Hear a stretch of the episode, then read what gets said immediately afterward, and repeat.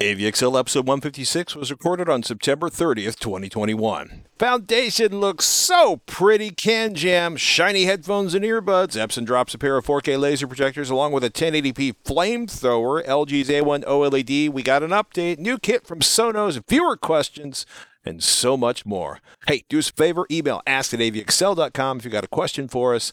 And thank you, thank you, thank you to each and every one of you that supports us at patreon.com slash avxl. Got a viewer hangout coming up Friday, September 8th, 7 p.m. Eastern, 4 p.m. Pacific. And do us a favor, post on patreon.com slash avxl if weekdays or weekends are better for you. Testing one, two, three. All right. I'm not blowing anything out. Ignorant weasels chewing on your soul. Ignorant weasels. Do you have speed? Yeah. Welcome Navy Excel, your guide to the best in home video and audio gear, no matter what your budget is. I'm Patrick Norton. Hey, I am Robert Heron. I'm excited. I uh, I went to CanJam. I came back. Cool. I heard a bunch of headphones. We'll talk about that later. Julian, uh, aka at Wheels, tweeted uh, at AVXL, quote, the first 10 minutes of Foundation sir seemed like an HDR showpiece. And all I'm going to say is Apple TV uh, Plus seems to be pushing the pretty video hard. Excellent. Yeah.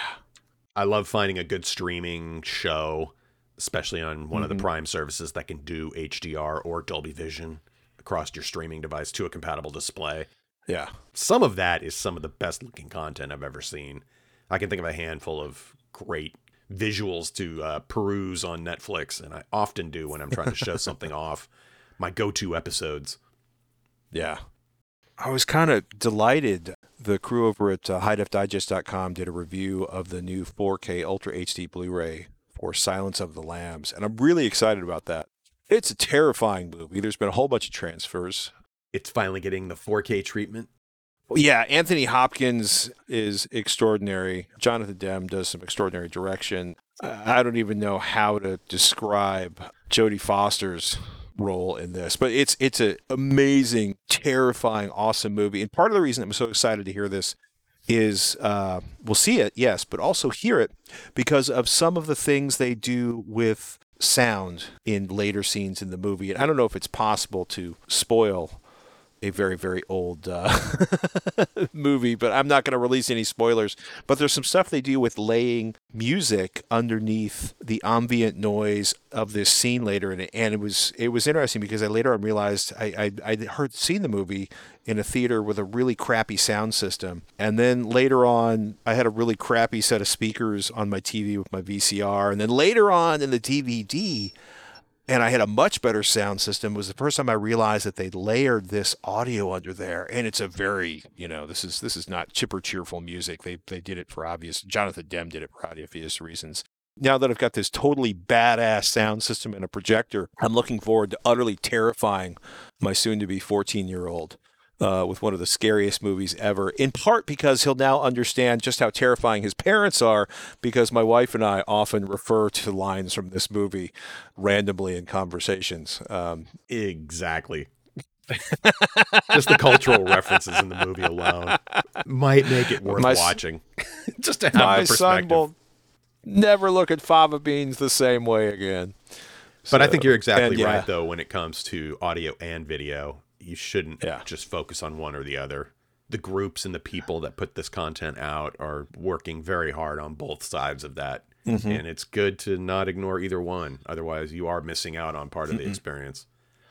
No, and I, I got to say, like you know, Foundation. The the tagline I think in everybody who's talked about Apple TV's release of Foundation is, you know, this is one of those. This is an Isaac Asimov's you know series. It's a classic of science fiction. It can never be filmed, and well, congratulations, never is here. This is one of the ones I've been looking forward to. Of course, Dune coming out later this year.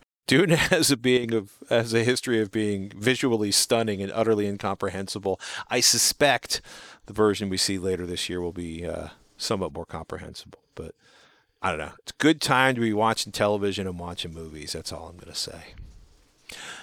We did not expect Epson to come out with a pair of laser projectors this week. I did not either, but it did pop up. Exactly yesterday, they sent out the press release for Yeah. two brand new 4K laser projectors. These are aimed, I think, specifically at gamers in particular with 4K 120 support built right in, Mhm. including low latency. They're claiming a sub 20 millisecond response time, which is pretty damn good for a projector. Right. TVs can definitely hit faster than that, but projectors have always been on the slow side uh, for the most part, and it's good to see them finally addressing this. Two new models, they're talking the LS 11000 and the LS 12000. The 11,000 available in white, uh, the 12,000 available in black. Relatively similar, they're both based on 3LCD technology, which means that you end up with no rainbow artifacts at all compared to something like a single chip DLP and it's way cheaper than something like a 3 DLP chip system, which are pretty rare and generally pretty expensive to do. The white version of the projector comes in at 2500 lumens. The black version has a couple extra hundred lumens. Both support HDR10, and they both incorporate screen adaptive gamma correction and contrast enhancement. I'm hoping that will apply directly to the HDR playback of these so they can give you better picture quality without having to jump through a few different settings for each individual title based on how it was authored. Right. Now, with laser lighting as the light source, they didn't get into details specifically about the laser system, which would indicate to me that they're simply using uh, blue lasers in addition to a phosphor material to generate a yellow, which then gets split into red and green not the greatest in terms of color space coverage generally with these systems, and they're claiming about 85% of DCI, which means it probably does a really good BT709 color space, your regular HDTV color space. Mm-hmm. Both projectors also feature 4K upscaling and frame interpolation. Also, because of that laser light source, you're getting great features like uh, literally almost instant on, instant off. And if I hadn't mentioned it already, you get about 10 years out of this light source, generally, according to their estimates. As a 4K 120 device, you may have guessed that these projectors also feature HDMI 2.1 ports, which is super handy. And price wise, we're looking at about $5,500. This originally came from Epson's UK website, and they had everything listed in pounds, so I did a quick conversion to uh, US dollars, and that's what the pricing seems. And they're saying it should be out in October November timeframe. Hmm. I honestly can't wait to see someone like Epson or Optoma or one of the other popular manufacturers out there do their own RGB laser design and see where that goes. Hey, for right now, this looks like a great option for anyone looking for a, a front projector, not a short throw design, that gives you terrific gaming performance with 4K 120. That'll be a good match with any of your modern video game consoles, any of your Blu ray sources, uh, anything pretty much you can throw at this. And I can't wait to see some of the reviews that dive into is the benefit a laser there beyond just a, you know, a light source that can last for years and years. We'll see. We wait with bated breath. On a somewhat different note, Epson also announced, uh, like just this morning, the new 880X. Perfect for business and epic for play. It's a, you know, essentially it's a small, relatively small portable projector, 1080p. They're claiming 3300 lumens. Uh, again, 3 LCD color, Android TV built in, a single HDMI port, and a fairly decent price of $660. So Ooh. if you're not doing super critical home theater, I want, you know, HDR going on there. Uh, you know, if you want something that's the, this would be a super solid idea for a backyard projector. Very, very curious to see the reviews of this when it comes in and to find out what it measures like. I'm seeing it listed over at Staples for $5.99 Nice. and out of stock. it looks like the street price from a few of the retailers is going to be $5.99.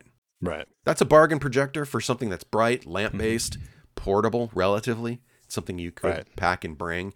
And it's at that price point where, eh, you know, even outdoor use isn't out of the question. It's not Yeah. a crazy expensive projector, yet it still gives you decent brightness and that nice 1080p resolution. These are all good things. Built-in Chromecast too, Ooh, which is uh, the popular. always intriguing.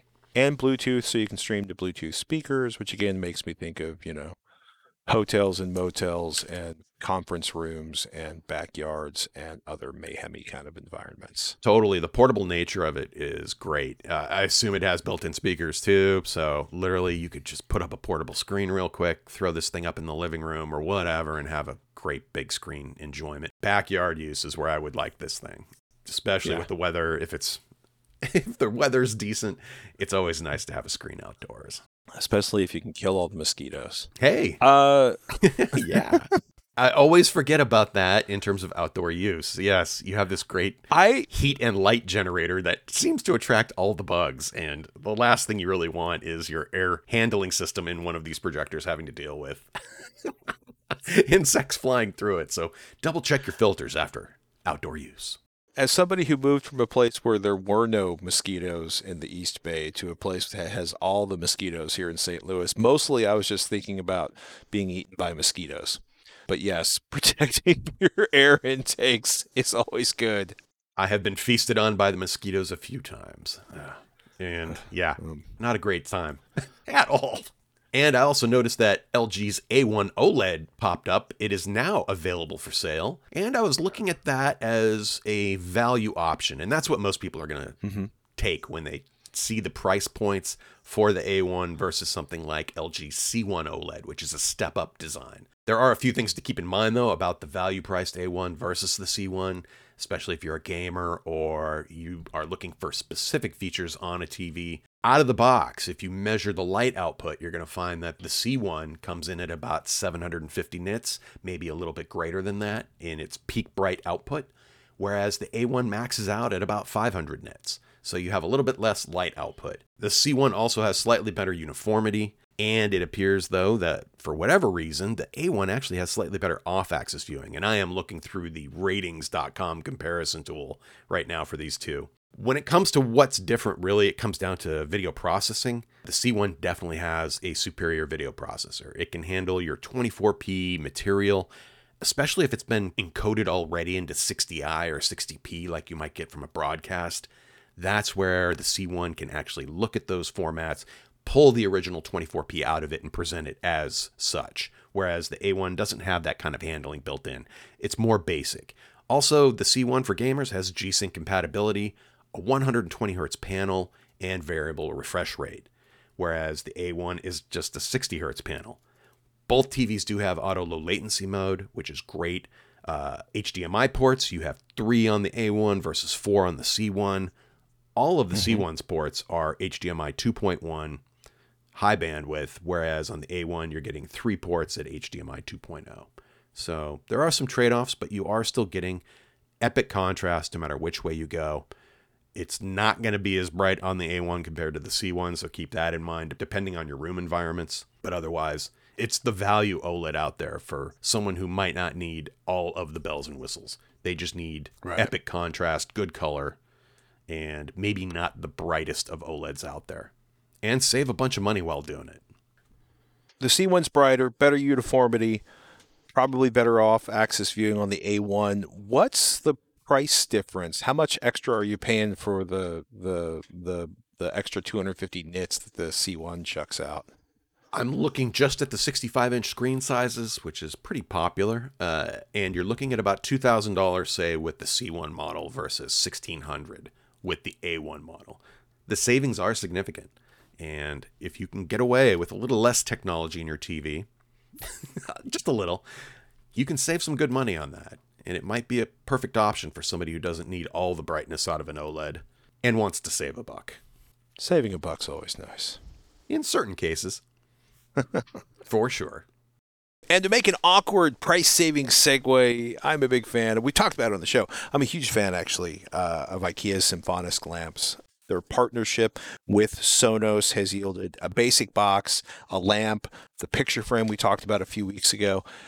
In the Symfonisk lamps, it's a Sonos speaker, it's a lamp, it is not a dessert topping or a floor wax. They sound really good and they save space. And you can do things like use them as rear channels in a surround sound system Nice. if you are using Sonos in your surround sound environment with your home theater. IKEA end of life the lamps that arrived back in 2019. They they started basically doing a last chance sale on those a few weeks ago. The Verge found an early week, but it is official that Sonos and IKEA will be releasing a new lamp on October 12th uh, in the U.S., U.S. stores, and quote select markets in Europe, and then they're going to follow it up with worldwide availability in 2022. Which, given the problems with fulfillment and manufacturing and shipping, I think is probably a fairly solid choice. The quote from uh, Stjepan Begic, the product owner at IKEA of Sweden, is since launching the first Symfonisk table lamp speaker, we learned a lot about how and when they are being used. For example, a lot of people use a lamp speaker on a nightstand, which led us to create a new, slightly smaller lamp base. I'm I'm down with this. it sounds like it's made for you. we were trying to figure out because this is an older house, it is brick. Getting additional outlets into the house is a challenge. Um, getting into outlets where we wanted them near the boys' beds was a problem and having this light slash speaker was attractive and then i heard it and i really couldn't tell the difference between it and a sonos one it's effectively the same same you know the radically different enclosure but it's essentially sounds the same and it was really impressive um, so they uh, they're now selling a lamp base separately from two different shades um, they have glass shades, textile shades. It's like 140 bucks for the base. The glass shades are going to cost you 39. The cost shades are going to run $29. It's IKEA design. You're either going to love it or hate it or not notice it. IKEA says the new Symfonisk table lamp speaker features a completely new acoustic architecture that uses a custom waveguide, creating a great sound experience from any angle, which I'm very, very curious to hear what they did. And of course, as soon as it shows up at IKEA, I'll sneak in and start nosing about to try to figure out what they're doing with it. Do you think the shade choice makes a difference in terms of sound quality? Or is it th- the sound mostly coming out of the base and it's not so much the shade that influences it at all? Because I'd be curious if there is a sound quality difference between having a glass shade versus a cloth one, if it makes well, any difference whatsoever.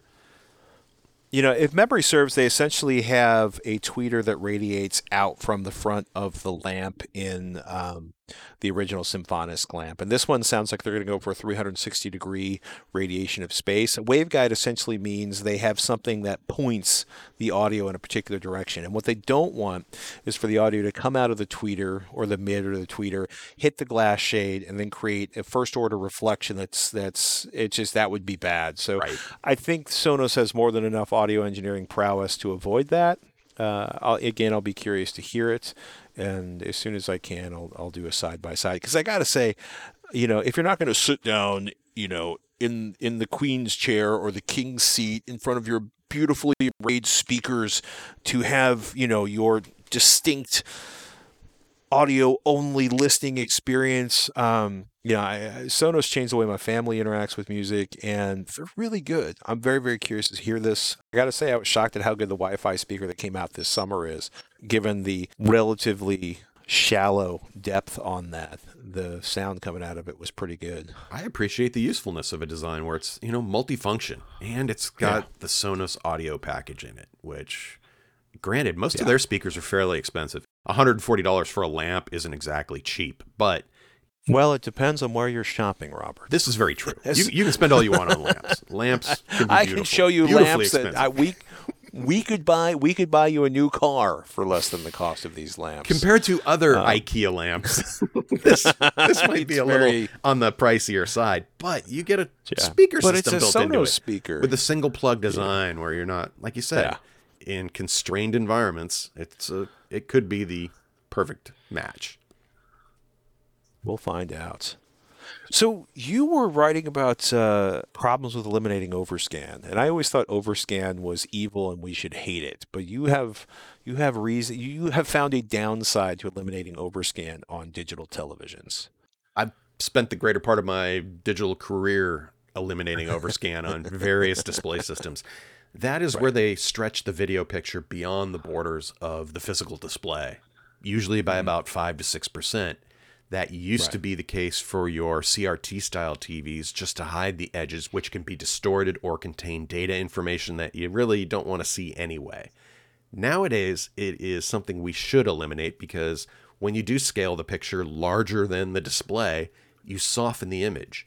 And by forcing all of the video pixels to appear on the screen with no overscan, gives you improved clarity overall. And it's generally something you want to strive for in your TV setup. However, mm-hmm. in the case of OLEDs, it's something you may want to think twice about. And as an OLED owner, and including products like those from LG and Sony, they have a built in screen shift function that slowly moves the picture around during video playback, and this helps prevent uneven picture wear when displaying, especially anything that's bright and static, be it a stock ticker or some sort of on screen element. There are also other functions too for eliminating static bugs and things like that. Graphics on the screen, it will try to dim those, but that's a separate function altogether. It's this slowly moving the picture around in order to keep it from actually burning in any one specific spot of the screen or to help spread out the wear a little bit. And if you enable a just scan mode that turns off the TV's ability to overscan at all, it will limit the TV's ability then to be able to move that picture around in order hmm. to even out the wear on the screen itself. Now, I'm not using my TV for signage or for leaving stock tickers running 24 7. And I generally operate my TV at whatever the minimum OLED light level is required for a decent right. picture quality in a given room environment. I almost never have it cranked up to 100 unless it's HDR based.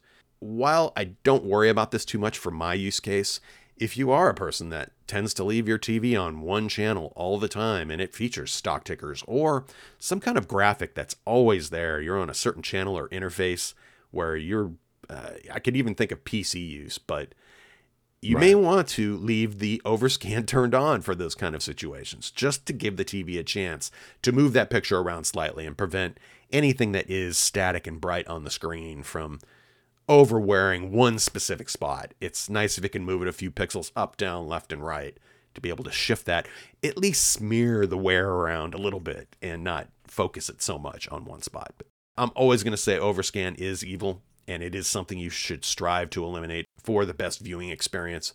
Be aware that it can help prevent some of the functionality built into the TV to, protect itself.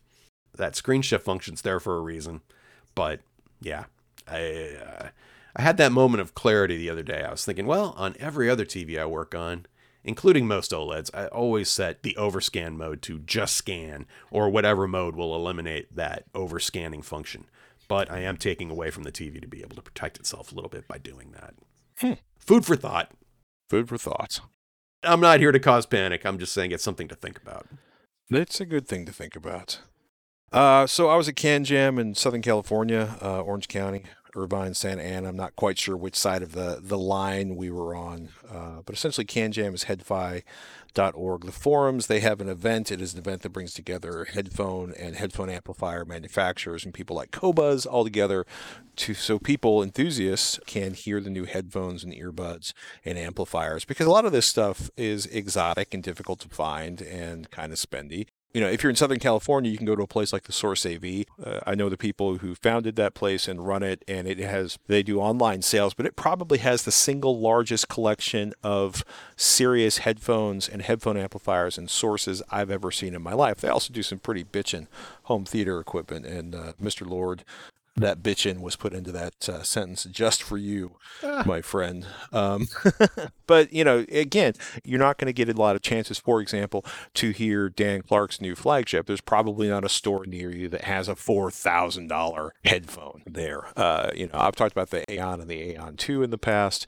I got a chance to hear the Aeon Two Noir and the Aeon RT. The Aeon RT is essentially it looks uh, it's a retune of the original Aeon that sells for about five hundred dollars.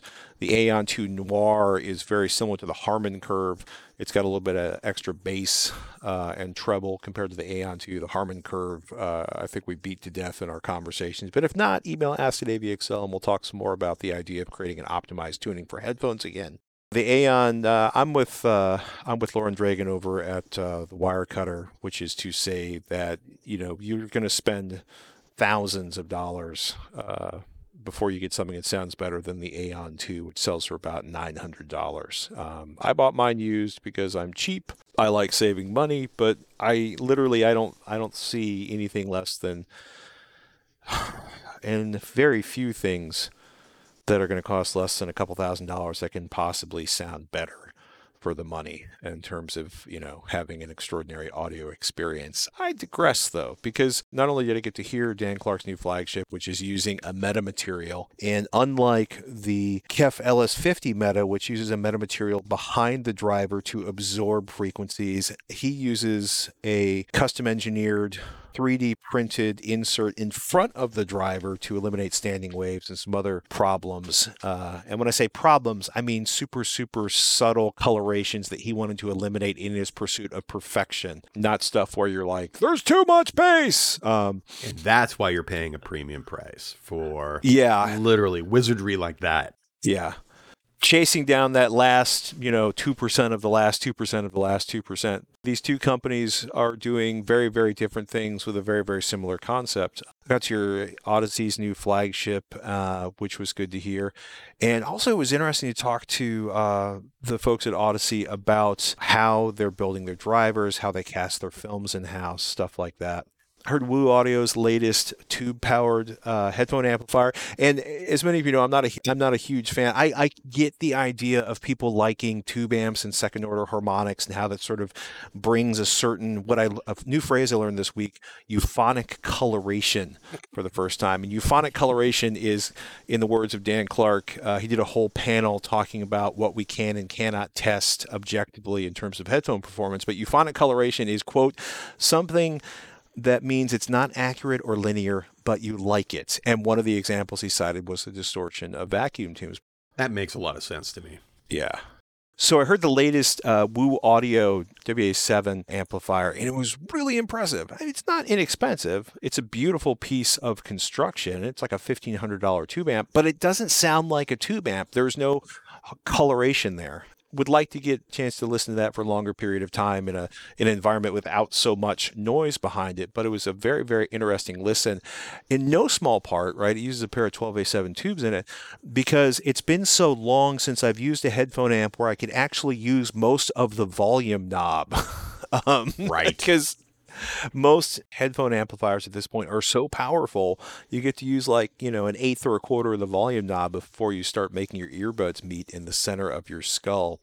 Uh, very very curious to to see some objective testing numbers on that amp too. I suspect the frequency response is flat. I'd love to see the numbers on that I heard some very spendy in ears that have some very, very interesting uh, tunes or frequency response curves. I did not have my dedicated audio player, which is frustrating because that meant because of the problems with the internet in the hotel and with reception in the hotel, I couldn't listen to some of my preferred tracks to hear stuff. Something that did uh, delight me was uh, Etymotic, who does ear uh, in ears. We've talked about. Uh, I think it's been a long time, probably since I've talked about Etymotic, because they were probably the first serious in-ear headphone I ever heard, or earphone, or, or earbud, or whatever you want to call it. And I love them for two reasons. One, because they they delivered some really stunning detail and resolution, and two, because with the silicone uh, earplugs that wrapped around those, they were better than any earmuff I could buy or find in terms of attenuating noise. They were like, you know, negative 31 or 34 dB of attenuation. Isolation is excellent.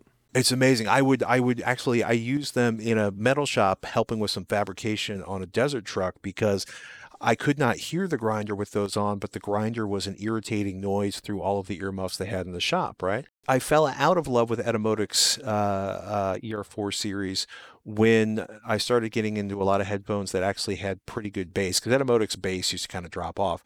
So now the ER4SR has essentially a flat, you know, the, the bass is flat down to like, you know, 20 hertz. The ER4XR has a slightly elevated bass to it. Not as elevated as the Harman curve, but vastly better bass performance than the drivers had a few years ago. And that was actually really impressive to me. Uh, And of course, they still do really good attenuation. Finally got to hear uh, Hi-Fi Man's Bluetooth planar magnetics, and that was actually really interesting. I didn't get a chance to hear any other of uh, Hi-Fi Man's new stuff, which was kind of a bummer, but their table was constantly full. But like a lot of other people, I always thought it was a little bizarre to have a big Bluetooth planar magnetic. They essentially have a clip-on Bluetooth receiver slash DAC slash amplifier on the uh, Deva Pro, and it sounded really good. They're somewhat spendier uh, than their 400i or 400 SE. you know, I again, there's a lot of background noise, and there was a limited number of tunes or tracks you could sample. But I'd be very curious to hear some more of the Deva Pro. It's uh, selling for about $330. And if you're in an environment where you're not going to either A, annoy the people in the cubicle next to you because you're blasting Tchaikovsky, or B, you know, your ability to enjoy whatever you're listening to isn't going to be ruined by all of the background noise in the room you're in, those open back planar magnetics can have a really awe inspiring soundstage to them. So. Excellent. It was good. It was really cool. Uh, you know, it was small. There wasn't a huge number of vendors, but there was a lot of enthusiasm, and it was nice to to get to hear a bunch of stuff that I've been reading about for the last six months or a year. Um, so props to the crew at HeadFi. Props to the you know the crew at CanJam, and uh, thanks to everybody who took time to talk to me. Uh, it was good to hear and see people at an event. It was nice to see an event not canceled. So very cool. Did you fly into LAX? I flew into John Wayne International (SNA). Aw, very cool. How yeah. was your uh, travel overall in the current situation? I have. Uh, well, I got to remember, I tra- I had to fly. I had to fly at least four times and drove cross country at least three times in the last year. So, um, this was pretty chill. Nice. The only time I've ever been really nervous flying, because you know I have an N95 mask. I basically strap my N95 mask on. I find my my you know window seat, and I try to pass out and breathe as little as possible for the duration of the flight.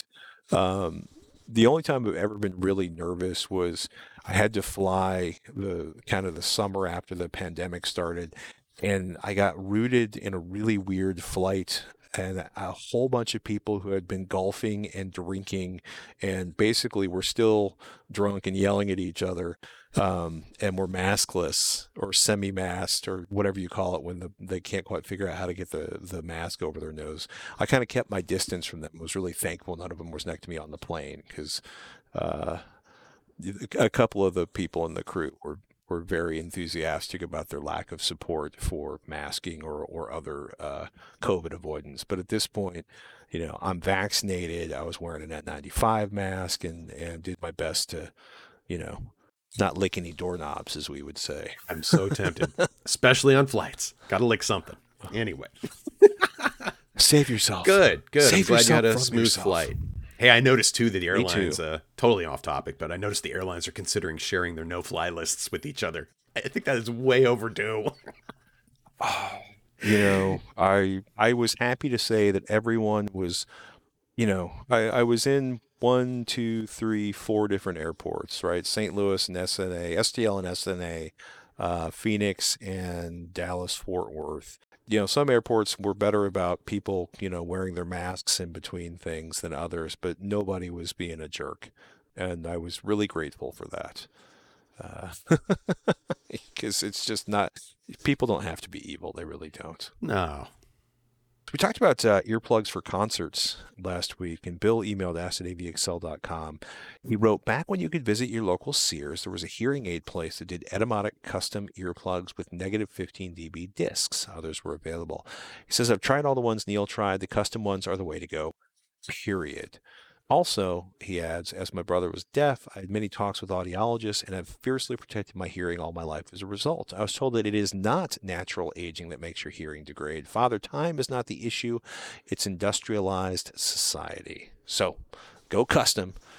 Cheers. Love the show, Bill. Uh, Bill, one, thank you for taking the time to email. Two, thank you for taking the time to help watch out for everybody's hearing. And three, thank you as always for listening. Seriously, the, the man speaks truth. Um, protect your hearing the best you can because uh, it's not coming back once it's gone. Diablo 2 is back. Is that true? Diablo 2 resurrected. oh, Actually, no. I, I, picked this up. It popped up the other day. It's been in alpha and beta, and now it's an official title for release. It's about 40 bucks. And one of the things I really appreciate about Blizzard and their the re-releasing of these classic games, in a sense, uh, Diablo 2, if you've never played it, it's like an isometric view with procedurally generated dungeons, f- generally fun, and up to four people can play together, and it's pretty cool that way. The Diablo 2 Resurrected brings literally an update that makes it work seamlessly with any size monitor or resolution all of the latest updates, including the graphical touches and the audio touches, while still retaining literally the original game within the program itself, where you can tap one button anytime while you're playing and it switches back to the old school 800 by 600 view. And it really is jarring. but uh, if you've been uh, missing out on some Diablo love and you want to group up with a few buddies and go tour the dungeons and have all that great fun trying to find the cow level and other craziness afoot, it's there. And I'm actually enjoying it quite well. I'm also just tearing through the MotoGP season. Jeez, if you're into racing of any kind, you really need to watch MotoGP. It's some of the most exciting. Also, they're relatively short races. It is a quick, intense blast of pure racing fun. This season has been one of my favorites ever, just in terms of the quality of the top racers and how damn good they are at what they do. And I picked up a few new sets of pads from my MDR 7506 Sony reference headphones. My original pads for my 7506s lasted about a little over two years before completely disintegrating. I didn't even realize it until I took a good look at them the other day and I was like, wow, these things are looking pretty gnarly. So I took your advice. I went to a couple of the companies out there, Wicked Cushions and Brainwavz. I wasn't really sure which one to pick up or exactly what style I wanted, so I tried a couple different brands. I picked up one that was perforated, thinking it would make things a little less sweaty in general, especially on the really hot days. And in addition to a standard replacement that is the full sealed ear pad itself for the 7506s. When you brought up a point about how the ear pads can change the sound of headphones, that is quite noticeable. I do find that the perforated pads do not enhance bass as much as, Right. say, the the standard pads do. The wee holes absorb the bass, or the, the they totally do the a little I bit. think. It's it's not dramatic, nor do I think any of them Yeah. sound bad at all. It is a difference though, and it's worth picking up. Right. Also, new pads generally are fairly fairly inexpensive. So if you're looking for a little customization or your pads are simply worn out, don't hesitate, especially if you have easily obtained new pads out there. Right. Prices usually around 15 bucks or less if you shop around. right. You can get as fancy as you want with that, of course, but I'm totally loving it. They're like brand new headphones now, and I'm using them as much as I ever have. And I'll be curious to see over the long term uh, if I end up sticking with the perforated design or going back to the more solid, bass enhancing type. But either way, super happy and loving it. Dekoni's another one. I was actually talking to the folks from Deconi about some of their ear pads this weekend. It's amazing how many varieties you can get, you know, whether it's protein leather, which is to say not leather, animal leathers of various types, perforated, non-perforated, uh, the padding inside of them, using memory foam instead of traditional foam. Like that is one challenge with the Sony MDR uh, 7506s is that the ear pads will disintegrate over time. And I will say the ear pads on all headphones will eventually disintegrate, depending on the original sort of quality of the materials. Uh, uh, you know, decent leather or a decent leather over a memory foam will tend to last a lot longer than vinyl or super cheap pleather uh, over an inexpensive foam rubber. Just because your you know ear pads are worn out, don't throw out your headphones. Conversely, if you buy some very very expensive headphones with a very very exotic ear pad shape, if you can buy an extra, if you love those headphones, buy an extra pair of ear pads for them before the company stops making them. Because there's nothing worse than having headphones you love, but having to sit there and, and you know spend your quality time crafting a way of keeping the the ear pads from continuing to fall apart, looking like crap or disintegrating uh, Right. With continued use. Uh, I didn't mention the name of uh, Audeze's new flagship, the LCD5, when I was talking about uh, hearing that earlier. It's their it's their first real flagship update since the LCD4 back in 2015. It's a third lighter. Uh, it's like 420 grams. Um, they've got a, a new uh, planar driver and uh, magnet structure. Um, you know, it's still using their Fluxor magnet array uh, material or their Fazor phase management, all that good stuff. Uh, big old neodymium N50 magnets. They call it the nanoscale parallel uniforce driver, the planar magnetic driver inside of that. Mostly what it comes down to, it is impossibly thin. And of course, you know, the thinner and stiffer a driver is, or with a you know with a with a, a traditional headphone, dynamic headphone, it's kind of the the lighter and stiffer the driver. In this case, sort of the thinner the driver is, the faster they can accelerate and decelerate to make the most accurate reproduction of your music. You know, it's very impressive. Uh, again, because it's an open back, it was a tough environment to really hear it in. Uh, but uh, this is another one where it's a spectacularly detailed headphone. So I'm very, very curious to see uh, some of the measurements on that later on and to hear some more on that. Very cool. Uh, oh, $4,500. Again, these are these are for listening in quiet rooms, dedicated listening, and because you are committed. I'm just going to say that. um, you know, and I will also say that you know a lot of their less expensive models get you 90% of the way to this headphone for a fraction of the cost. You know, this is speakers are one of those places where, you know, hey, take your time. Audeze's got to cover their bases, and they are. Something for everyone. They really are. I mean, they they you know we talked about the Penrose uh, wireless planar magnetic headset, which comes you know basically takes some of the additional circuitry out of the Mobius uh, headsets and you know makes them more affordable but it's still fantastic sounding. It's good stuff you know and those sell for $300 so. Oh my goodness saw the first sandman trailer uh, that's going to be coming as a series to netflix. It's the neil gaiman penned comic uh, i hope it's as good as it looks and i'm also deeply fascinated by all of the moments uh, from the many saints of newarks which is the sort of prequel to the sopranos which i'm I'm suddenly starting to look forward to. I'm just going to leave it right there. Yeah. I was super thrilled to see one of my favorite sci-fi authors, uh, J. Michael Straczynski, bring up that Ooh. his beloved sci-fi epic arc story called Babylon 5, which is something I adored. It's probably one of the best story arcs in sci-fi that I've ever experienced, and it still holds up even today. Granted, how old that is, uh, a '90s sci-fi show. Weirdly and sadly, most of that cast has passed away uh, through various reasons and things and time, but they are going to give Babylon 5 a brand new start. Uh, new character, new cast. The space station will still be there, but I think they're going to change it up pretty well. And I'm really, really curious to see what they come up with and if they can recapture some of that, just that epic storytelling over multiple seasons, where even things in the very first episode played out years later if you were one of those one of those very careful watchers.